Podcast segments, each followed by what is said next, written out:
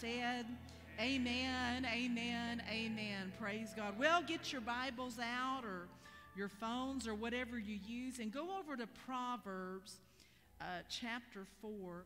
And I'm going to continue on a series that we started about filling your life with God's wisdom. Filling your life with God's wisdom. And I'm going to read to you a verse. We, we read this verse when we were talking about, you know, praying the will of God into your life. You remember when we